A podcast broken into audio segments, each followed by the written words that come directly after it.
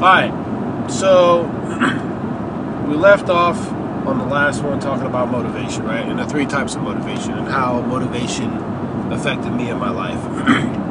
now I'm going to talk about how being selfless, the lessons I learned from being selfless, how that helped change my life, how that benefited me, how that was a positive impact from the change I made to my life, and how it can impact you and possibly change your life. So, being selfless, right? We'll start with the definition of selfless. Being selfless is pretty much putting yourself last, right? Putting yourself last. And if you could do that, you'll learn that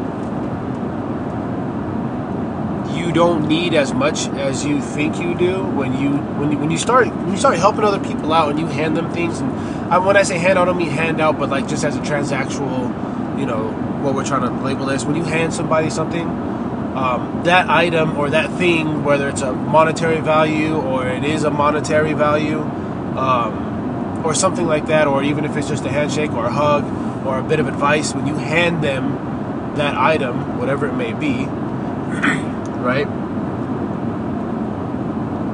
It may or may not change their life. And if it does, it's most likely going to be for the positive, right? So, for instance, um, I was very selfish as a kid. I didn't have much. I didn't need much, but what I had, I didn't share. And uh, I always tried to make everything about me. I wanted to be the wanted to be the the, band, the leader in the band that I was in. You know, when I was playing music. I mean, like a punk rock band. I wanted to be the team captain. I made a captain. I was a team captain, right? It's kind of it, you. I know you're probably thinking, well, what does it have to do with being selfless or being selfish? Um, it, I always thought about me first. You know, I wasn't really thinking about anybody else. I just wanted I wanted me first. You know, I wanted the new Xbox. I didn't care my mom didn't have money. I wanted it. Know, I was was a selfish little shit. And then when I joined the Marine Corps, you know, I learned many traits. You know, integrity, discipline, justice, judgment, like all these different things. How to how to how to give justice, how to be justful, you know. How to have loyalty, how to be disciplined, how to be decisive, how to take responsibility. All these different traits, you know, I learned all these things. But the most important one that isn't on that list that should be on JJ did type buck with an S at the end should be selfless. Should be selfless. Should be JJ did tie buckles. Are you listening? Selfless. I learned to be selfless in the Marine Corps. I learned to put everything I could that could come before me as far in front before me as I could. There were homeless people down at the Chick fil A, Yuma, Arizona. Chick fil A off of Pacific and 16th. I, uh, I used to go there and I'd be like, man, there's a lot of homeless people here. Why are there so many, why are there so many homeless people here? And I was like, you know, I'm gonna start feeding these guys. So I would go to lunch, and on the weekends, you know, I go on the afternoons, you know, early evening, late afternoon, four or five o'clock, and I would, and if there was nobody there, I wouldn't go there. But if I saw people, I would purposely pull over, no matter what I was doing. I made it a point to go buy that Chick Fil A to see if there was someone there, so I'd give them food. So I was doing that for I don't know the first year I was in Yuma. Uh, middle of my second year there, so my second summer, I did notice that I had fed this guy a couple of times, and I saw him walking around, and he was all the way on 32nd Avenue and Pacific, right at that Walmart. I guess not 32nd Avenue, but the Walmart off Pacific in Yuma, Arizona. And he was wandering around down there, and then I saw him again all the way near A Avenue and uh, 16th Street.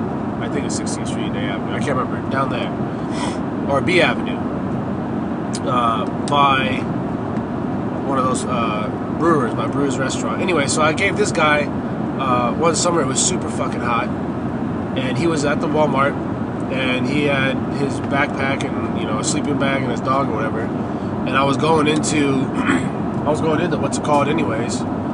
Uh, oh, that day I was going out to feed homeless. Actually, I forgot I went to the Carl's Jr. on base and bought a bunch of hamburgers, a bunch of, uh, and three gallons of water, a bunch of hamburgers, and what did I get? I think I got uh, a few large fried or whoever wanted them because I wasn't really too particular on feeding people, you know, French fries and shit.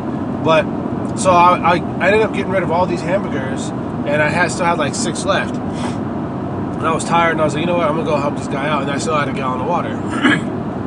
um, so I gave him a gallon of water, and I gave him food, and he was like super, super, super thankful, and that's how I started being selfless. All right, but I'll rewind. I'll rewind about two and a half years before that when I was in Mississippi. Uh, when I was in Mississippi, I was going through the schoolhouse uh, in 2000, and I would say 13, 14.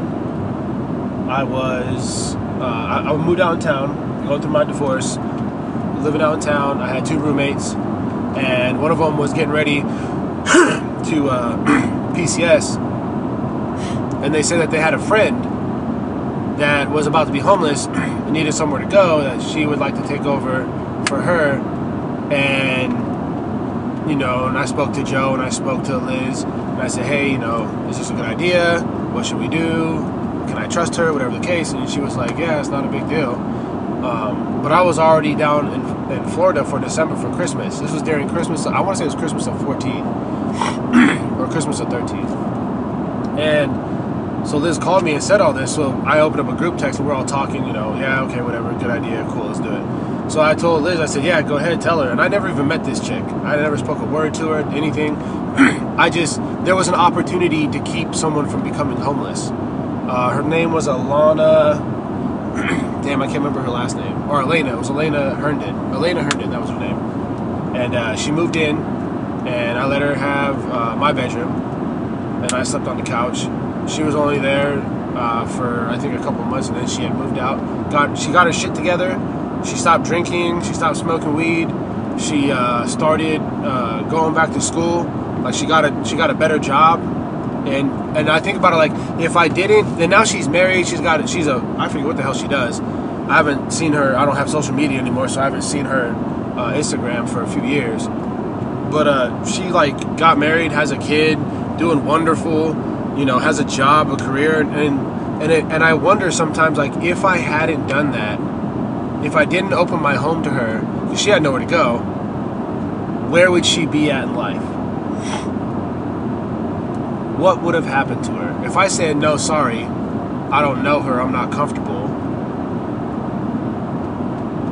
maybe she would have been homeless. Maybe she would have, you know, gotten into harder drugs. Maybe she would have, uh, pro- I don't fucking know, prostitute. I have no idea. I, I doubt she would have went that way. She didn't seem like that type of woman, but I mean, you never know. She could have, she could have very well went down a very dark path. But because I am selfless and I learned that, I turned around and I said, hey, I have an opportunity to change somebody's life. Let's see what I can do. And now she's doing the best thing she ever could. Right? My wife. Speak about you for a second, babe. My wife, right? She was in, we were, we've been friends for years. And she was going through this terrible, terrible, terrible relationship where he emotionally and physically controlled her, beat her, treated her like shit. You know, I'm sure that some of it, I, I, it's, I'm, I go off of hearsay. This is just what she's told me. You know, I mean, I still haven't heard both sides of any of the story, so it doesn't really, I can't really vouch for this and say that it's 100. percent But a lot of it sounds like it's very, very, very true. Right? Especially like beating her the fuck around. I was on deployment one year, and she called me as a friend. well, she texted me and she got a hold of me and I said, hey, I'll give you a call when I can. And I called her and she told me I was on uh, FaceTime with her And she showed me her face. She's got a big old bloody lip. She's bleeding. She's at the hospital. Her mom's with her, and her lip is swollen. Her eyes turning fucking purple. And I'm sitting here thinking to myself, like, I just need to get you out of that situation. So I come home, I get out of the Marine Corps, I uh, end up getting a job, I move out to Texas, and I say, hey, come to Texas with me. It'll be really good for you. You need to get away from that relationship. And I had to talk to her for well over, I think the total time speaking about that that, that plan was well over six months, like three to six months, about about three months. I had to convince her to make a change. And I told her, uh, just like I told Elena, I said, you don't have to pay me anything. I don't. You, if you want to pay for a bill, pay for a bill. But come out, know, move out here, and just get your shit together, right? Get it all together. You know, reset. Hit the reset button. Relax. Find a job. Don't stress about getting about having to get a job to help pay out for anything. Just just get your life together. Get your shit together and just you know pull yourself back up off the ground and stand up on your own two feet and that's exactly what she did right my wife moves in we're not married we're not together yet you know uh, she moves in and she within a week and a half or a week or that week i think she got a job right? And then she goes and turns around and starts working like like a champ right? And she gets another job. Oh, i'm gonna switch over here. It's better or whatever right? And she she was absolutely killing it. you know, they turned her into a trainer.